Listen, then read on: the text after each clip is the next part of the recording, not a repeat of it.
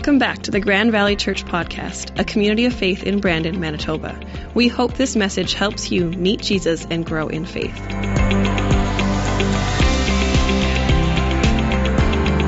So today we are beginning a new sermon series together called Your Failure is Not Final. And we're going to be spending a couple weeks going through a parable together and talking about failure. And the reason that we're talking about this together is this simple fact of life is that failure is unavoidable at some point in our lives, we are all going to experience failure, whether that's something personally, whether that's something that happens in your family, whether that's a work related thing, or maybe it's a different part of your life. But failure is something that even though we don't like it, Failure happens to all of us at some point in our lives. And so we're going to spend some time digging into this together. Now, I want to I want to start with kind of two disclaimers to start at the beginning of this. And the first is is that simply listening to a message series about failure is not going to solve every problem you ever meet. In fact, this is really just going to start some conversations.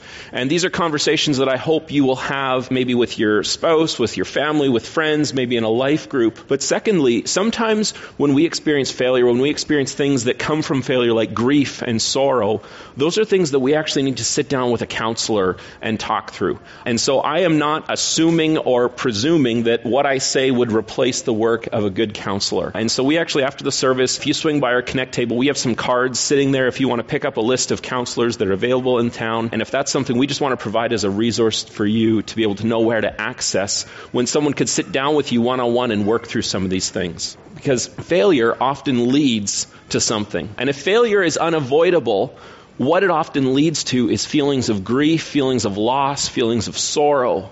And what do we do with that? What do we do when we have those emotions? And our default, what we tend to normally do, and, and maybe you're the same as me on this, our default response is usually denial. We actually would rather push aside and ignore and say, no, that's not affecting me right now. You know, just think about this for a moment. How many of you have a to do list? And how many of you have something on that to do list that's been there for a really long time? And it's that thing on your to do list that every time you open it, whether it's like an app on your phone or it's an actual like paper to do list, you just hope before you open it up, maybe it'll be gone this time. Maybe it'll disappear. Maybe there's that file sitting on your desk at work that's just been sitting there and sitting there and sitting there, and you just hope that somehow it'll just disappear into thin air and someone else will take care of it. Because sometimes when we are in denial about something, we just want it to disappear. And when we make a mistake, maybe it's a mistake at work, our instinct is, I just want to cover this up and let no one discover that I made a mistake.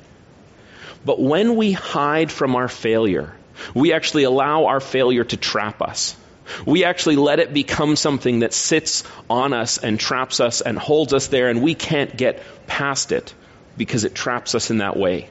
And so that's what we're going to do in this series is we're going to spend 4 weeks looking at failure, looking at what do we do when we fail or when something like this happens to us? How do we actually move forward beyond that so that we're not trapped by it, so that we're not stuck in a place of denial? But what do we do about that? And we're going to frame this whole series by looking at a parable together. And a parable is a story with an impact. It's a story with a meaning. And Jesus often taught in parables because parables have this way of sometimes going around the rational side of our brain and actually affecting our kind of emotional intelligence in a way. Jesus was very masterful when he told parables because he was able to say things that people would just reject if he said it plainly. But in a parable, it gets around at us and it sits with us and it dwells with us and it invites the listener, that's us today, to look at these parables and say, well, where would we be in them? Where does our own lives reflect what's going on in this? So I want to frame the parable that we're going to dig into by this way. We're going to be spending some time in, in the Gospel of Luke, which is one of the four accounts of Jesus' life in Scripture. And Luke premises these parables with this passage from Luke 15, verses 1 and 2, that says this Tax collectors and other notorious sinners often came to hear Jesus teach. This made the Pharisees and the teachers of the religious law complain that he, Jesus, was associating with such sinful people and even eating with them. What Jesus did was considered scandalous in the first century Judea because a rabbi, a teacher of the Jewish law, you didn't go and sit with the tax collectors. Now, tax collectors back then was very different than a CRA employee today. I'm not I'm not bashing CRA employees at all. See, tax collectors back then were essentially organized government sanctioned mafia. Because a tax collector would buy a contract to say, I'll collect taxes from this area, and Rome would say, okay, every month or every quarter, you need to bring us this much money. And that's all Rome cared about. So a tax collector got paid by raising more taxes and just taking whatever was above what they had to pay to Rome. It was government sanctioned mafia. So Jesus, these are the people he went to.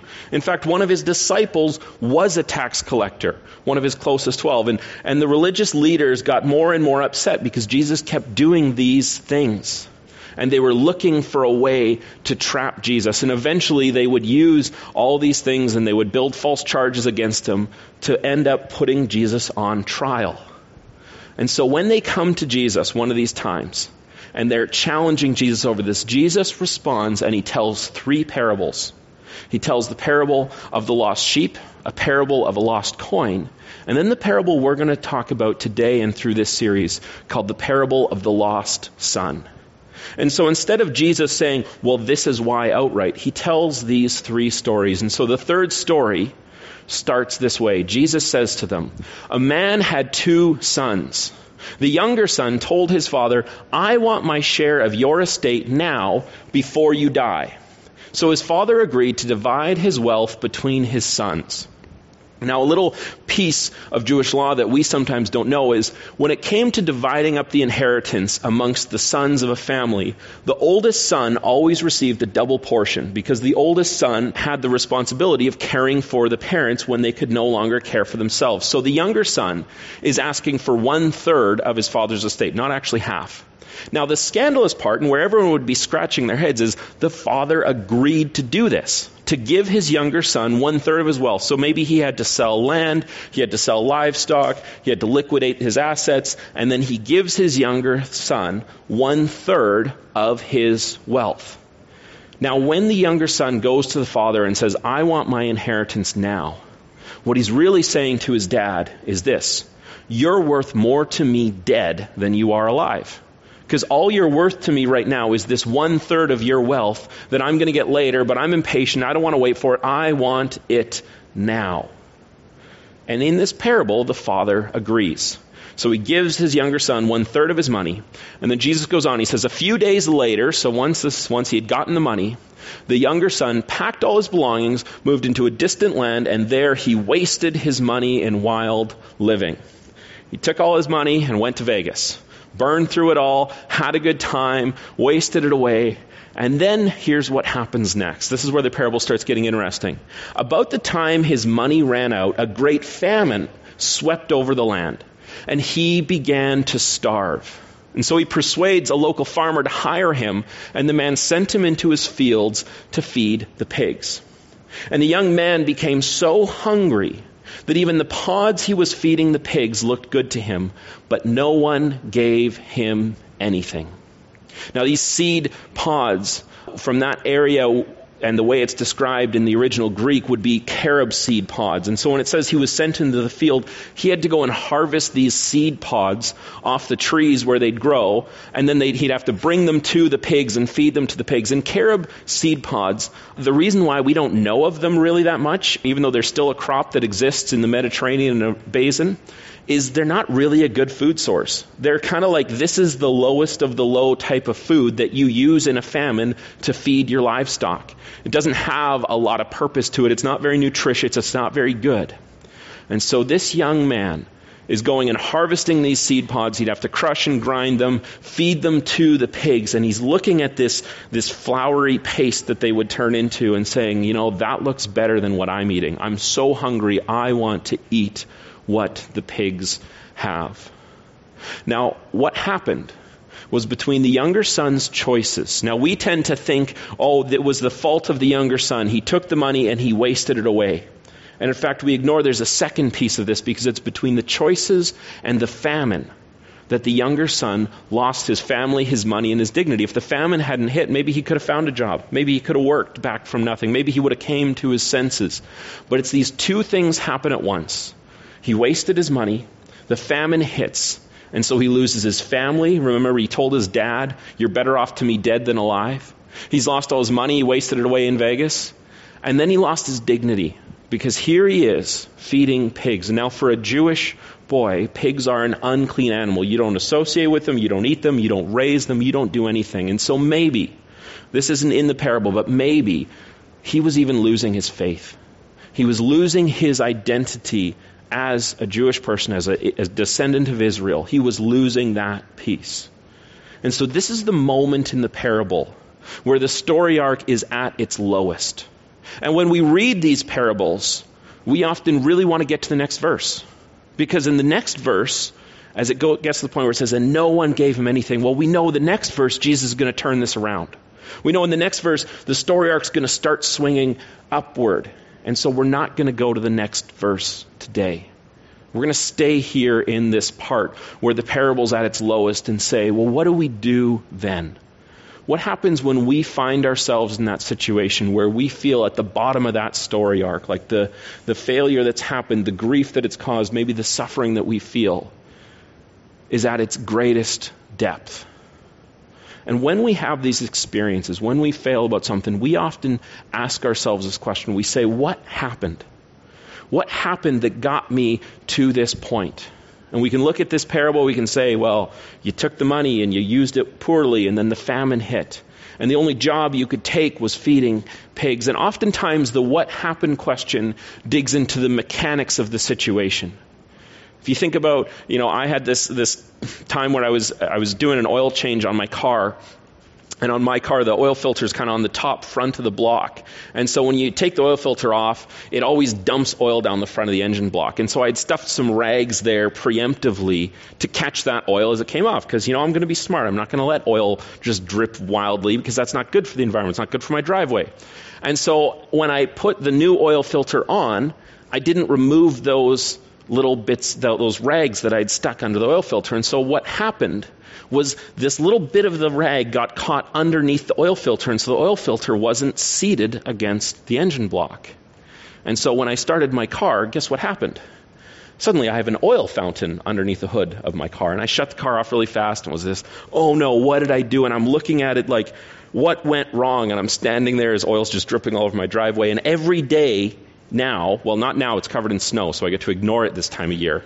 But there's this nice darker patch of asphalt that is just the reminder every time I walk by it about that little piece of rag that was stuck under the oil filter. See, when we ask what happened, we get to the mechanics of it. What happened was I didn't remove that rag. Small little thing. But then the other question we ask, and this is the one that we're going to dwell on today why did it happen? That's the part where we turn inwards and you think to yourself, Brian, you dummy, you didn't think to remove that rag. This is the piece where our inner critic becomes the loudest voice in the room. This is the point where we start looking at this. And we say, well, why did this happen? What went wrong? And sometimes, depending what it is, now it's oil filter, that's a small thing. But sometimes when we experience something bigger, maybe it's the loss of a job, maybe it's the loss of a loved one, Maybe it's something bigger than that, something it's a diagnosis you weren't expecting, and we feel grief over it. And we say, well, why did this happen? But one of the things that we can allow to happen in this moment is that when we experience failure and suffering and grief or loss, it can lead to questions about God. Now, the oil filter, that wouldn't lead to it. But when you lose a loved one and you find yourself saying, God, why did this happen? Why did this person have to die? Why did this relationship come to an end? And sometimes we're sitting there stuck and we say, God, how did you, why did you allow this? Or why did you cause this? Now, when those questions come up, we sometimes feel like we shouldn't ask them. I actually think the other way around. I think we should ask these questions. Because when we ask earnest and honest questions of God, it leads us closer to Him. When we ask these questions earnestly, when we dig into them, when we look at them, this can actually lead us deeper towards God. It's when we take the questions we have and we shove them away and we hide them that we don't engage with them. That's when we move to that place of denial that I, I hope we all agree we don't want to stay in a place of denial. And so, what do we do with these questions? What do we do when we have questions that revolve around failure and suffering and grief and loss? And one of the things that I want to do, and we're going to turn to now, is we're going to look at a, a, bigger narrative within Scripture. Oftentimes we look at passages and we look at how they're connected, but today we're going to look at this larger narrative throughout the Old Testament of Scripture because failure, suffering, and grief are repeated themes that happen through the whole of the Old Testament. And so if we go back to the very first book of the Bible, back to Genesis, the first 11 chapters are the Israelite stories of this is where we came from. It's the premise, it's the prologue that sets everything up. But the narrative of Israel, the story begins in Genesis 12. When God picks this guy named Abram, who later he renames Abraham, and he says this to him, and this is the beginning of the, the narrative portion of the Old Testament. The Lord said to Abram, Leave your native country, your relatives, and your father's family, and go to the land I will show you. Now, there's a parallel to that parable, isn't there? Because that younger son, later on in the parable, Jesus speaks of. He leaves his family, he leaves his relatives, he leaves his land, and he goes off, but he does it under a different motivation. Because in this one, in Genesis 12, God tells Abram, This is your instruction. Leave this. Leave everything you know. And then there's a promise. And the promise comes in the next two verses. He says, I will make you into a great nation. I will bless you and make you famous. You will be a blessing to others. I will bless those who bless you and curse those who treat you with contempt. All the families on earth will be blessed through you. Now, Abram's already old at this point, and he has no kids. He has no next generation. And so when God says, You're going to become a great nation, he goes on later to say, Your descendants will outnumber the stars in the sky.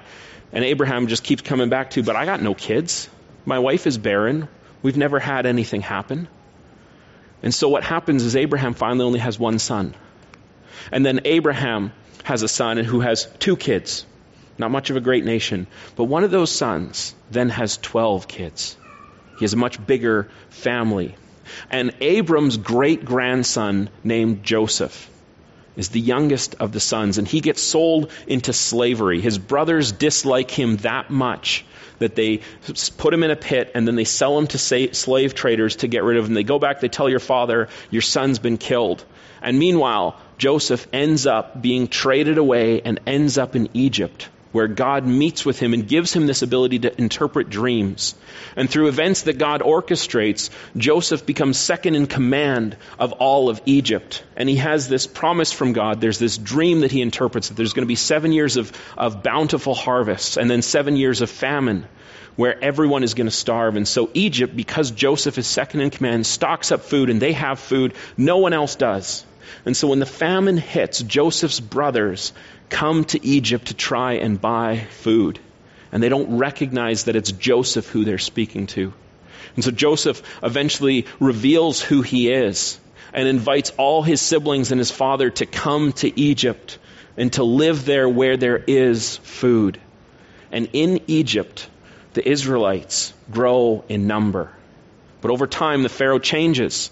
And, so, and they look at this group of these Hebrew Israelites and they say, We got to do something about this. They're going to outnumber us. So they enslave the Israelites, and this time of the first exile begins, and the Israelites become slaves to Egypt. And they are an oppressed people. They don't know what to do. They don't have an identity of their own. Their identity is given to them by Egypt, which is you make bricks and you work for us. But the people cry out to God, and God chooses this man named Moses to come and to lead the people out. And so there's the whole thing with the ten plagues, and it, there's the first Passover, this moment where God strikes down the firstborn of every household in Egypt to demonstrate that he is more powerful than any of the Egyptian gods. In fact, each of the plagues systematically cuts down each of the Egyptian deities that they believed in. And so God sends Moses to rescue the people, and he leads them out of Egypt and into the desert. But they don't know how to be a people. They've been slaves their whole lives. And so Moses leads them to Mount Sinai, and God gives them the law. And the point of the law was to give them their identity. But the people that left Egypt didn't get to go all the way to the promised land. The people who left Egypt actually had to go through a whole generation turnover, and it was the next generation that would finally get to enter into the promised land. But the law formed the people's identity. The law of Moses that was given to them sets this is who you are as a people group. This is the beginning of that nation forming. But the law was only meant to hold them together for a time period because we know the rest of the story now. We know what comes to the end, that one day God would send his anointed Messiah, but that part of the story doesn't happen yet. In fact, when the Israelites reach the promised land, this fertile piece of the Mediterranean basin where they're supposed to set up and take over this land, and this is going to be their special place to live, they fail to secure it from the nations that are around them. They fail to actually drive out the nations and to set up their nation the way that the law described. And so it leads into this series in the book of Judges where there's seven cycles of oppression where the Israelites get taken over by a different nation. And then God raises up someone to respond. They drive out the invading forces and then they fall back into sin. And so there's seven cycles of failure that happens after they've failed to fully secure the land. And then the people come to God and they say, but we want a king. You know, all these other nations around us have kings that lead their people, that lead their armies into battle. But, but we have this law, we have this book, we have these rules. And the law was meant to give them their identity, but they said, we want something more than that. So God says, all right, I'll give you what you want. And he gives them a king who gets chosen purely for his appearance. Saul becomes the king of Israel because he looks like the kind of person that should be a king. He's tall, handsome. They're like, that's who we'll follow. Great qualities of leadership there. But Saul, because he didn't have the character to be king, he wasn't a good king. In fact, the mistakes that he made caused God to remove the anointing from Saul. And the prophet Samuel goes and finds this young shepherd boy named David, and he gives David the anointing to be king. The youngest son in the family that is the smallest and most insignificant tribe of Israel is who God selects to be the next king. And shortly after this is when David goes to visit his brothers at the battle, and, and David kills Goliath in battle because he knows God's on his side. And so David kills Goliath with a sling, which was actually the most brilliant tactical advantage you could ever do. You don't fight a giant in hand to hand combat, you used a ranged weapon. It was brilliant. But in all these things, when David does that, it cements his identity with the people as wow, this guy's someone to watch. He knows what's going on. And Saul is threatened by David, and so he persecutes David. And there's this time period where David is running for his life constantly. And in fact, the book of Psalms, the whole first third of it, is written by David, and they are psalms of lament. They are psalms where David is pouring out his heart about the grief and the sorrow he feels. He writes constantly about how my enemies are pressing in on me. Their arrows are near to me. I have no way out. And he keeps pouring out his grief in these psalms. But in each of the psalms, he chooses to still say, But I'm still going to worship you because you know more than me. You know this plan. You know what's going on. So even though Saul is persecuting David, he always looks towards God. And so eventually Saul dies and falls in battle. And David becomes king. But then David commits adultery. He takes a woman to be his wife who's married to another man, and, and when this is found out, he goes and he has her husband killed, and he claims, well, uh, let's put him at the front lines of the battle where he's going to fall. And David orchestrates Uriah's death so that then he can take the widow as his wife and somehow try to absolve it. But because of David's failure, the baby that was the result of his adultery dies. And Saul, David is left with this deep grief. And God tells David, You don't get to build my temple because of that. And so David is left with this moment of sorrow of he doesn't get to do for God what he had wanted to do. And so David's son Solomon becomes king. But Solomon failed to set a successor. He failed to make a strong successor to follow him. And so after Solomon's reign as king, when the temple is built, the nation has a civil war and splits in two. Israel becomes the north and Judah becomes the south. And this civil war that erupted that splits them is then why we start using a different term for the Israelite people. When we talk about the people of Judah, the Jewish people are the people that are descendant from that southern kingdom. See, all through their history, it's these moments of deep failure. There's moments of highlight where the people turn towards God, but then moments of deep sorrow.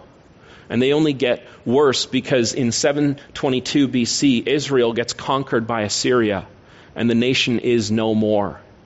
And then later, about 150 ish some years later, Judah gets conquered by Babylon in 587, and the temple and the city are completely destroyed, completely wiped out. So, what about that promise that God made Abraham? He gave him a promise that the whole earth would be blessed through Abraham's descendants, yet the entire story of the Israelites is suffering, grief, and loss. This is generational history of suffering and grief and loss. So, what did they do with their grief? How did the Israelites view their suffering when these things happened? What they did was remarkable because they didn't deny it, they didn't push it away. In fact, what the Israelites do is they embrace suffering as part of life, and they express their grief through prayers and songs. In fact, this is something that, that today, maybe it's our Western sensibilities, uh, maybe it's the way our culture is today. I don't know exactly what gets to the core of it. But we would always rather take our grief and our sorrow and hide it. We would always rather take our weeping, our laments, and we would rather just hold them internally and bottle them up and somehow set them aside. And we even have that phrase, we say, well, time heals all wounds. And, and time is part of it, but time doesn't heal it. Time just lets us forget it until something reminds us of it later. Time doesn't alone heal all things.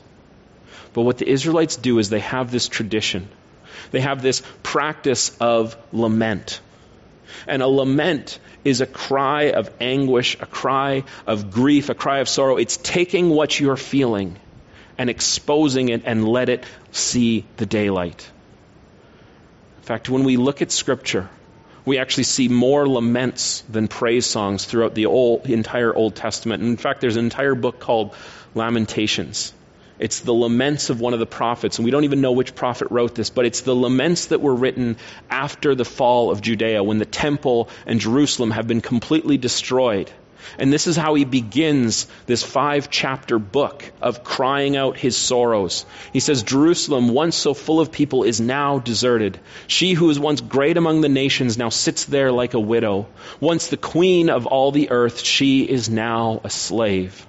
She sobs through the night, tears stream down her cheeks. Among all her lovers, there is no one left to comfort her. All her friends have betrayed her and have become her enemies. And this goes on and on. And it is depressing to read. Because what we are seeing is we are seeing the most authentic and the most raw cries of anguish that the human soul is capable of. And for us, we try to deny and hide that often. But what happens when we deny ourselves the ability to grieve is we actually prevent God from meeting us in our sorrow. Because this is the parts of the stories that I didn't tell you. Because the part of the story is that after each one of those failures, there is times when God sends a prophet. There is times when the people come back to the law, when they come back to realizing who God is, when they come back to Him over and over. And God keeps telling them, Your story is not over. Remember the promise of Abraham. This is temporary. The anguish that you feel will not last forever. The problem is, is we want to shortcut that and just skip past the pain that we feel. But the Israelites would dwell in it to let themselves feel what they feel because there was this promise that kept getting repeated over and over and over again is that one day a faithful remnant would inherit that promise of Abraham. And God even gave them a taste of this. Because in 516 BC, Persia had taken over Babylon and was now the new superpower on the block. And they allowed a remnant of Jews to go back to Jerusalem and rebuild the temple, beginning the second temple period. And God did this to give them a taste of what was yet to come, to give them hope to say, even though you are in sorrow now, My story is not finished. And later on, when we come to the New Testament, when we go past the stories of the Old Testament, we come to the New Testament. John, one of Jesus' disciples, near the end of his life, is trying to write this book to explain who Jesus is so that it's preserved for future generations. And he begins it with this prologue, this how do you set up the story that is so incredible that people want to disbelieve it? Because you think, how could this guy named Jesus really live? And so John frames his gospel with this. He says, For the law was given through Moses, but God's unfailing love and faithfulness came through Jesus Christ. Under the law, the people still experienced sorrow and suffering.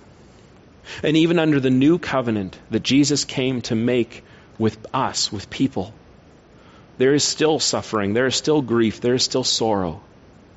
But we now get to see God's unfailing love and faithfulness with a clarity that the Israelites never got to see. We got to see it because of who Jesus is. And one of the times when Jesus had a large crowd following him, and he started this long teaching that we call the Sermon on the Mount, he began it this way with these statements of blessing, of saying, These are the people who God blesses.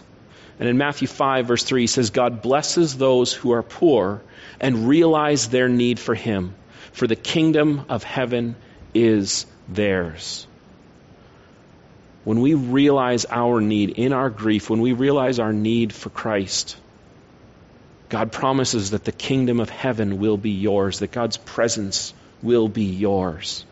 And the next verse that Jesus says, the next line says, God blesses those who mourn for they will be comforted.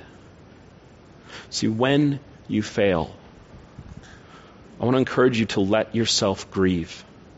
This goes against our sensibilities. This goes against our natural desires to deny or hide or push it aside. But when we allow ourselves to grieve, when we allow ourselves to feel what we feel in the moments of our failure, God can meet us in incredible ways. Are you willing to let Jesus meet you in the midst of your grief? We're going to end the service a little differently than we normally do. I'm going to invite the band to come up, and they're going to lead us in another song. But this is a song that I want to invite you just to sit and think about. Uh, we're not going to ask you to stand or sing along. The lyrics will be on the screens. But are we willing to let God meet us when we experience sorrow. And I don't know each of your individual stories. I don't know what you're facing, what you're battling, what you're struggling through right now. Or maybe it's something in the past that's coming up. Maybe there's a memory of an experience, or maybe it's someone that you lost that you love that you're still, you long for them to be there. I want to invite you to take a moment and think about that. And think about what Jesus promises that no matter what, your story is not over. That blessing of Abraham carries forward to us today. The faithful remnant is those who put their trust in Jesus. So I want to invite you, as the band leads us, just to sit and think and reflect for a moment. Are you willing to let Jesus meet you? There's a line in the song that I just want to speak on for a moment where it says, What's true in the light is still true in the dark. And sometimes when we're in the dark, when we're in the midst of our grief and our sorrow, we can forget that what's true about God is still true when we're in that moment. And one of the promises of Scripture that's repeated time and time again is that God is near to us. Even when we can't feel Him, even when we can't seek Him, when we can't see Him close to us, if we seek Him, we will realize that He is near to us. And so this week, are you willing to let Jesus meet you in your grief? And what do you need to do to let yourself grieve? Is this something that you've practiced? Is this something you've tried? But I want to encourage you that even though we may not be ending on the most encouraging of notes, but if you need to take some time to just sit and think, we're not going to play music afterwards. If you need some time to sit, to grab someone nearby you to pray with, I want to encourage you to do that. But this week, if you need to sit with someone and have a conversation and be willing to express, this is where I'm at, this is what I feel, I want to encourage you to do that. because your failure, your grief, your sorrow, your loss is not the end of the road. And next week, we'll start putting it all back together. So let me pray for us to close. Lord, we know that you draw near to us. And this week, as we reflect, as we think, or maybe it's sometime in the future when we think back and we remember this, Lord, would you help us give ourselves permission to grieve? Would you help us give ourselves permission to feel what we feel and to turn those things and hand them to you? Lord, we know that your word calls us to cast everything upon you. Our prayers that are polite, but also our prayers that are angry, our prayers that are full of lament, that are full of sorrow. We know that you want to receive that all. And so, Lord, this week, would you help us cast those things upon you? In the name of your Son, Jesus, we pray. Amen.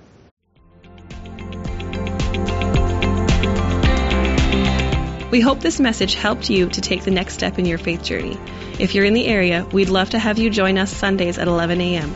You can find out more about us by going to mygrandvalley.ca.